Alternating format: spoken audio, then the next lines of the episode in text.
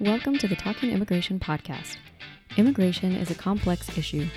Most of us have strong emotions, but don't actually know the details of how immigration actually works. In this podcast, I interview immigration experts to teach us about the types of immigration, limits, costs, enforcement, and more. I'm Katarina, your host. Let's talk immigration. Today, I'm excited to welcome Jessica Bolter, an associate policy analyst with the Migration Policy Institute. Jessica, before we begin, would you tell us a little bit about your immigration experience? Sure, and it's great to be here with you, Katarina. So I've worked at the Migration Policy Institute for about four years.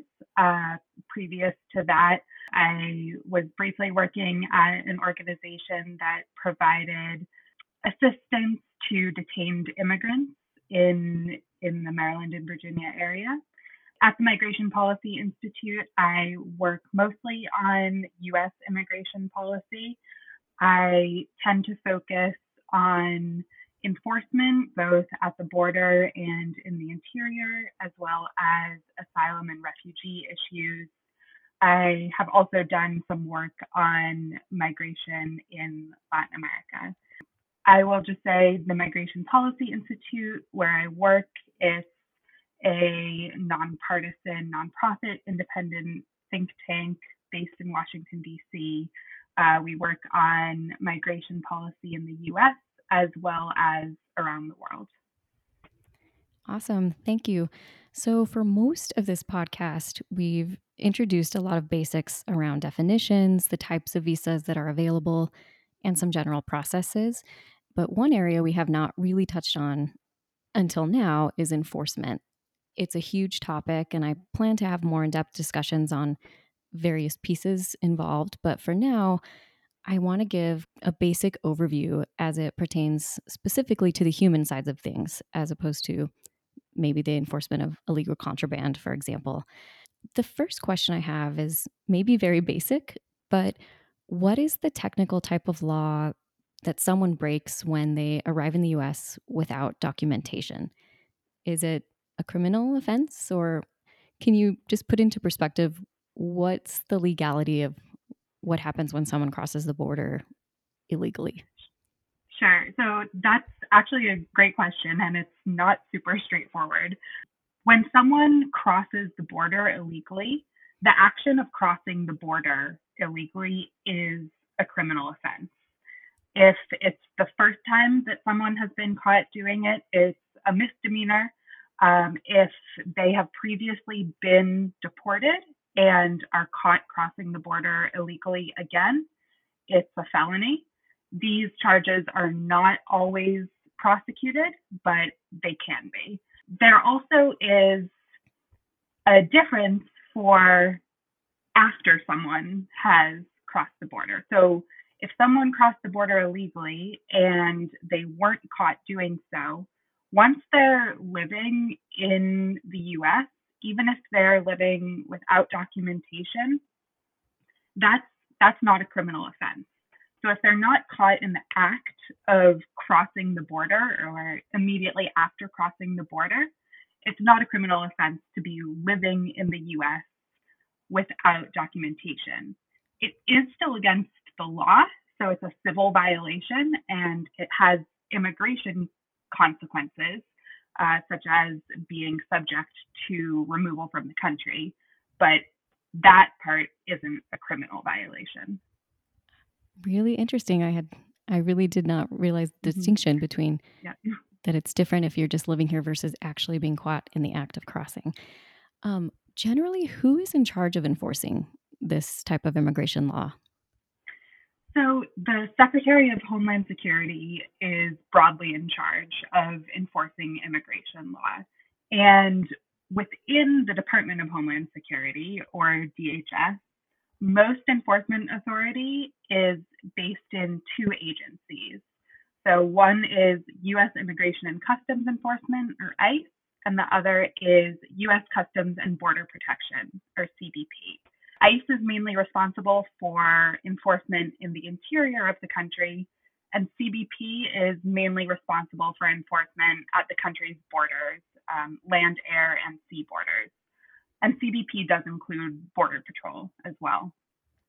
One slight uh, nuance there is that the border zone where C B P can actually conduct searches without warrants, where C B P has enforcement authority, actually extends one hundred miles from all U S borders. So C B P, even though it's mainly working at borders, also has some authority to enforce immigration law within the country as well. How much does the U S spend on immigration enforcement? The U S spends a lot on immigration enforcement. It spends more on immigration enforcement than on all principal federal criminal law enforcement agencies. And those law enforcement agencies include the F B I, the D E A, um, A T F, U S Marshals, and Secret Service. So to put that into numbers, in the federal fiscal year twenty twenty, which spans October twenty nineteen through September twenty twenty, immigration enforcement agencies received twenty-six billion dollars in funding. Meanwhile, the principal federal criminal law enforcement agencies received nineteen point five billion dollars. So that's six point five billion dollars less. And this has been the case for years. This isn't a new thing. Since at least two thousand six, this has been the case where immigration enforcement is receiving more funding than these law enforcement agencies. Since two thousand six, so after nine eleven and everything like that. Right. So D H S was actually formed in two thousand three, um, and it was formed kind of as a response to nine eleven. And so the data that I've been able to find goes back to two thousand six, but yeah, it could have been the case before then as well. So one online report that I found from the Pew Research Center estimates that about of the roughly forty-five million immigrants that live in the U S, about ten and a half, they estimate, are living in the U S without documentation. Mm-hmm. With all that budget that we have going into immigration enforcement, within that, does the U S prioritize how it tries to, I guess, either stop ongoing immigration or identify and detain undocumented immigrants who are currently in the U S? Yeah, so that's a really good question. Um, and it's kind of varied over time.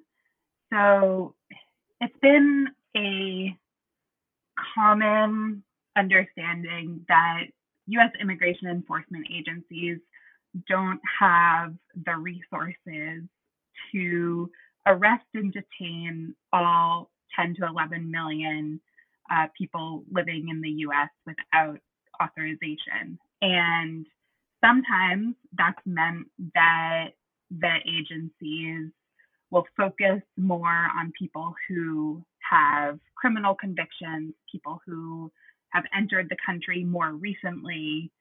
In two thousand fourteen, or really in, in a lot of the in a lot of the Obama administration, there was a lot of focus on prioritizing who would be arrested so that resources could go, could go toward arresting people who might present the most danger to communities or people who hadn't yet established significant ties in the U S. Because, you know, more than half, over sixty percent of unauthorized immigrants in the U S have been here for more than ten years. So there's a significant population that, that has really deep ties to the U S. So there's often been a prioritization of people who have fewer of those ties or who have committed crimes in the U S. However, the Trump administration immediately rescinded these priorities that had been set in place by the Obama administration, and they're no longer priorities for who should be arrested. So someone who's been in the U S for fifteen years and has three U S citizen children is now just as vulnerable to arrest and deportation as someone who's been here for one year and has a criminal conviction. In one of our episodes, we talked about DACA and kind of the mm-hmm. stay of removal. That still applies regardless of what the priorities are or aren't. Is that correct? Right. So if someone has one of these statuses like deferred action, where they've been granted deferred action, if they have removal by the government, then they they would not be subject to arrest if the government has given them those protections. Do you know what percentage of detained immigrants have a criminal history, or what percentage of the total number of undocumented immigrants? Yeah, so I can speak to both. You know, currently there are about twenty thousand people detained, which is actually much less than there are typically.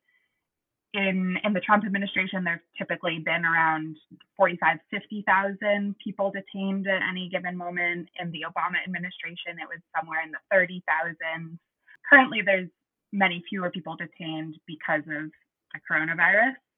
So I think it's probably most helpful to, if we want to get kind of a, a broad understanding of um, how many people in detention have criminal convictions, to look at a time before the before the pandemic.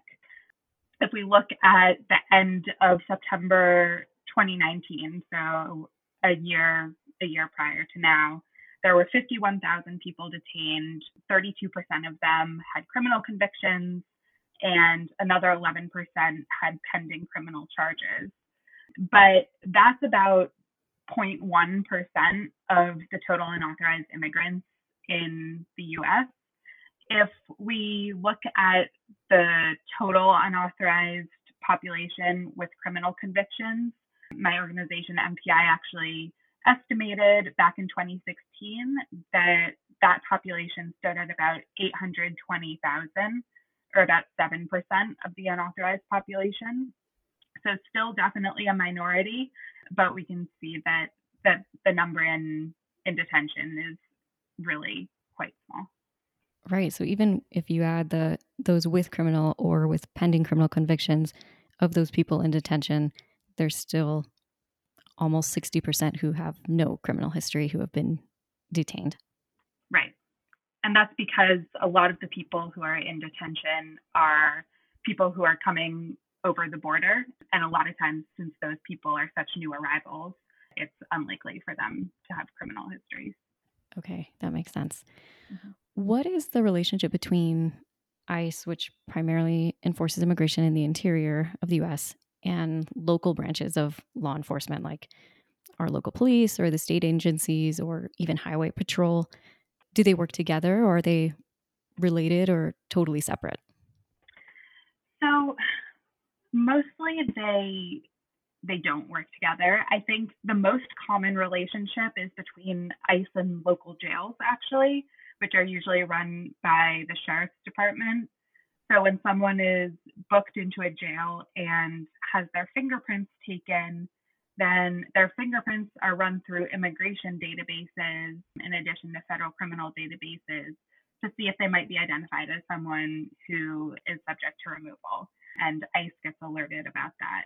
That program is called Secure Communities, and it's in effect throughout the United States.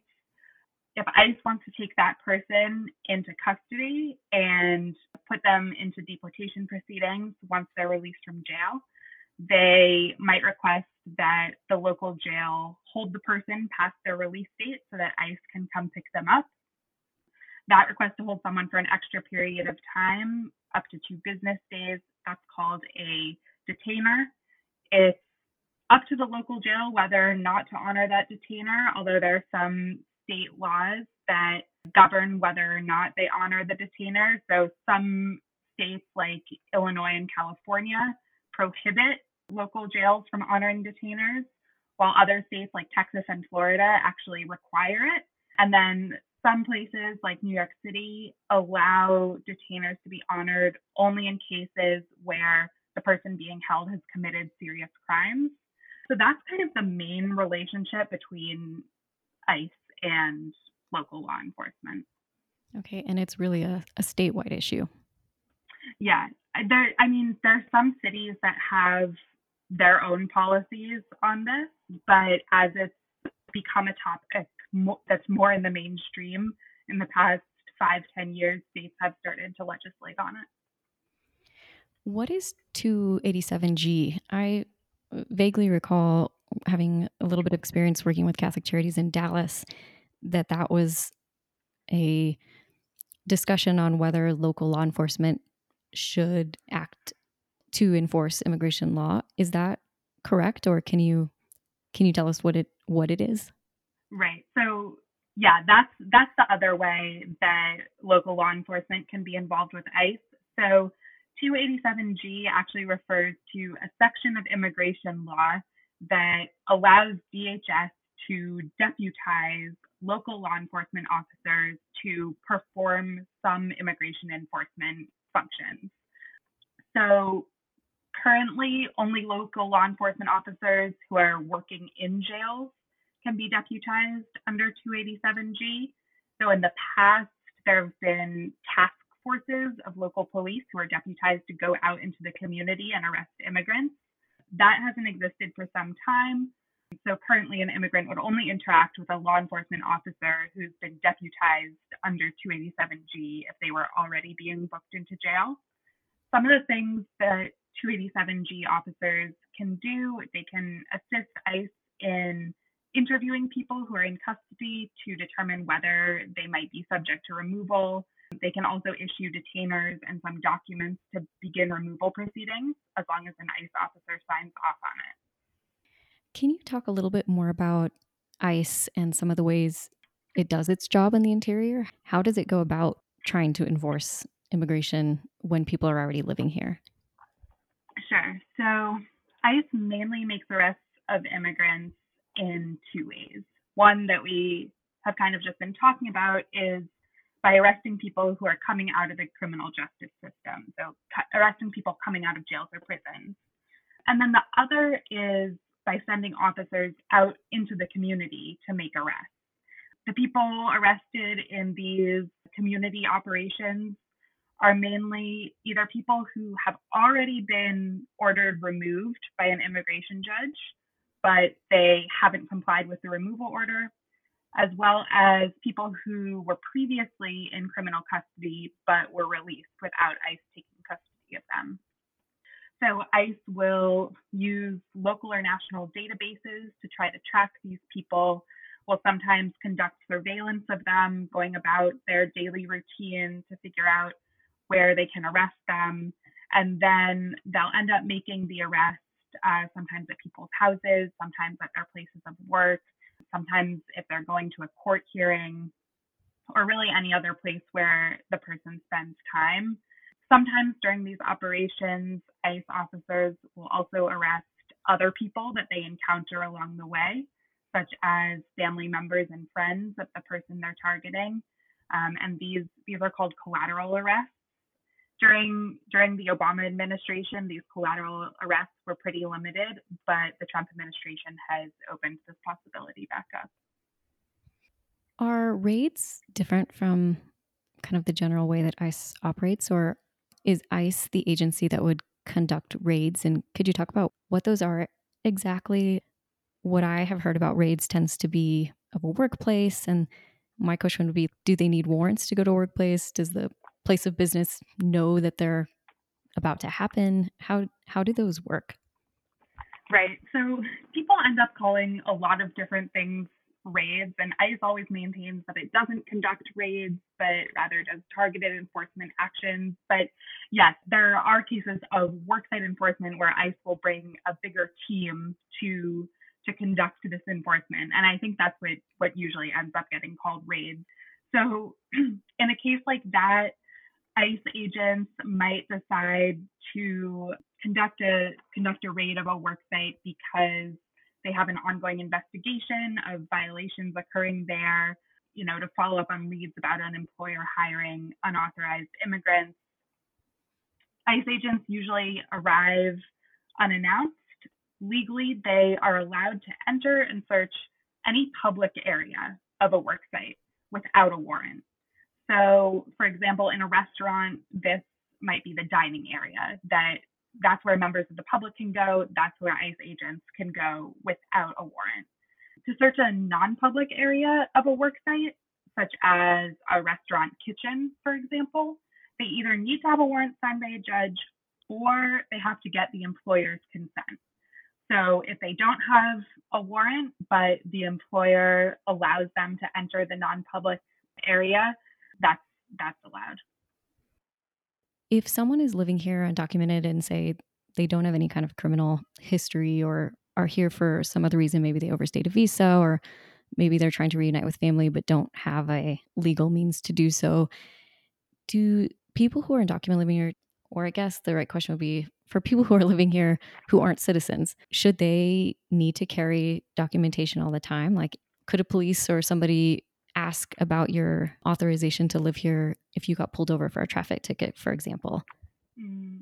Yeah, so a lot of places have laws that police actually can't ask about immigration status if they pull you over for a traffic violation. And police can't make arrests based on just the fact that someone is in the U S without authorization. Police can't make immigration arrests.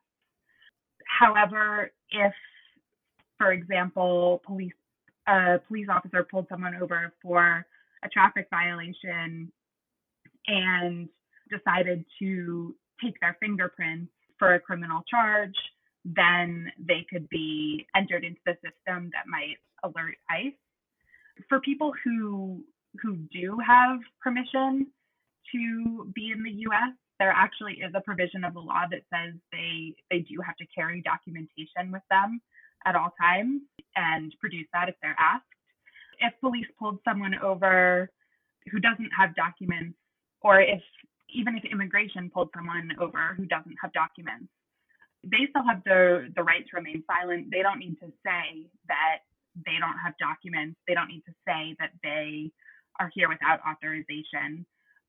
So there's there is a requirement for people who do have documents to carry them with them, but there's still some protections for people who don't. And when somebody is caught, whatever way, by ICE, what happens then? Are they immediately taken to like a detention center? What happens if they don't speak English, or if they have children who happen to be citizens? What what would happen in various situations where a person might be detained by ICE? Right. So yes, they're generally taken straight to a detention center and booked in there. There can be some discretion. So for example, if someone is the sole caretaker for a child, they might just be taken to a detention center and booked and then released, um, you know, still put into still put into removal proceedings, still starting that process of trying to remove them from the country. But there generally is a recognition if they are the sole caretaker, or if they, for a child or for someone who might be sick or something like that, that uh, it's not reasonable to detain them. You know, there are always people who do fall through the cracks, though. So there are always stories about kids getting left behind when someone's detained, although there's there's usually an element of discretion in those cases. ICE is supposed to provide interpreters uh, if if people don't speak English. One of the one of the major issues there has tended to be with indigenous languages, Um, which there's a shortage of interpreters for Central American indigenous languages, and that's actually where a lot of a, a lot of the migrants coming from Central America now, particularly Guatemala, do speak indigenous languages. So that's been an ongoing issue in immigration detention. Is an immigration detention center essentially a jail for immigrants? And is that Are they paid for by D H S, or who runs and oversees them? So I think it's fair to call them a jail for immigrants. Immigration detention centers are supposed to be equivalent to pretrial detention in the criminal justice system. So detention conditions are not supposed to be punitive because people are not being held there as punishment for a crime. The point of immigration detention is just supposed to be ensuring that immigrants show up to their court hearings and show up for removal. But we know that in reality, conditions at detention centers can be pretty horrific. There have been some government oversight reports that have found that the food being served in these centers isn't safe to eat, um, or that bathroom conditions are unsanitary. You know, there have been reports of inappropriate uses of solitary confinement. So it's it's not clear the degree to which this idea of non-punitive detention is actually followed. In terms of who pays for detention centers, D H S pays for all of them, but ICE, which is the component of D H S that is kind of in charge of detention, ICE usually doesn't manage them. So ICE often contracts out either to private prison companies or to states or localities to operate detention centers in their local jails or prisons. So many times immigrants are actually detained in part of a local jail as part of a contract between ICE and and that jurisdiction. Interesting. How are deportations carried out? Um, so once someone is detained, maybe ICE determines that they should be deported. Is there kind of a general time frame from which that happens? And then in my mind, I'm thinking, I doubt that would happen on kind of a commercial airline. Are there special secure planes and buses, or how do they work? Sure. So the length of time that it takes to carry out a removal order really varies. It can depend on the country that would be receiving the deported person. It can depend on ICE's workload. But once someone has received a final order of removal, authorities in their country of citizenship have to recognize that person as a national of their country in order for them to be deported back there. And they also have to issue certain travel documents. So some countries like Mexico and Guatemala, which receive the majority of deportations from the U S, have a streamlined process to do this, and deportations are typically carried out within a few weeks. But countries that either don't receive many deportees or that actually tend not to cooperate in this process, sometimes because they see deportees as criminals and don't want them coming back into the country, countries in that situation can make the process take longer. So if they're stalling on recognizing the person as a national or issuing travel documents. There's actually a Supreme Court ruling that says that once someone has been waiting in detention to be deported for six months, if it's unlikely that their country of citizenship is going to accept them back in the foreseeable future, then ICE has to release them. In terms of how deportations are actually carried out, some of them actually do take place on uh, commercial flights. Most people are deported on charter flights when they're going to countries, particularly Central American countries, for example, that receive a lot of deportees. But if there aren't that many people being deported, then they might be on a commercial flight. They're usually shackled on these flights, both charter and commercial, and will have a, a security guard there with them. And I will say that most, for deportations back to Mexico, most of those take place by bus or on foot, just at the U S Mexico border. Okay. Yeah, that's so interesting. I, I wouldn't even have thought about the yeah. the receiving country and their need to participate in this process, but that makes so much sense. You couldn't just deport somebody to a random country, hopefully. Right. Yeah, and the issue about them not wanting to receive potential criminals or, uh, you know, just there's so much in immigration that I think until you start asking questions and diving in, you don't even think about. Yeah. My last question is, what are sanctuary cities? Sure. So There's there's no official definition of sanctuary cities. So the term actually emerged out of the movement in the nineteen eighties, where churches declared themselves sanctuaries for Central Americans whom the government was refusing to grant asylum. It has evolved since then, where now it's kind of a broad term that is generally used to refer to cities that place some limits on their cooperation with ICE. So this could range from prohibiting police from detaining people based on their immigration status, which is probably one of the more minimal protections because police already can't do that, but some places, you know, put that put that into law or an ordinance. Some places might prevent city employees from asking people about their immigration status.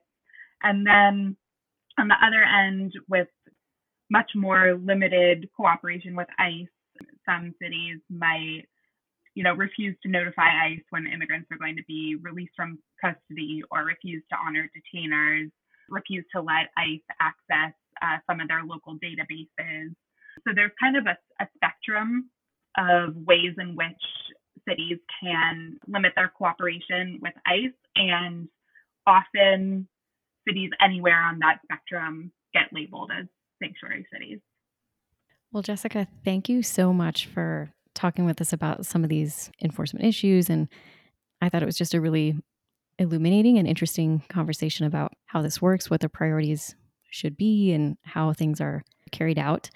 Where can people go to learn more about you and your work on this, or the Migration Policy Institute in general? Sure. So you can find the Migration Policy Institute at w w w dot migration policy dot org. We've got some great interactive data tools. All our reports and articles are up there. Um, would highly recommend that you check us out there. Thank you for listening to this episode of Talking Immigration. If you enjoyed it, please consider sharing with family or friends and leaving a rating or review so more people can learn about this important issue. Have a great week, everyone, and let's keep talking immigration.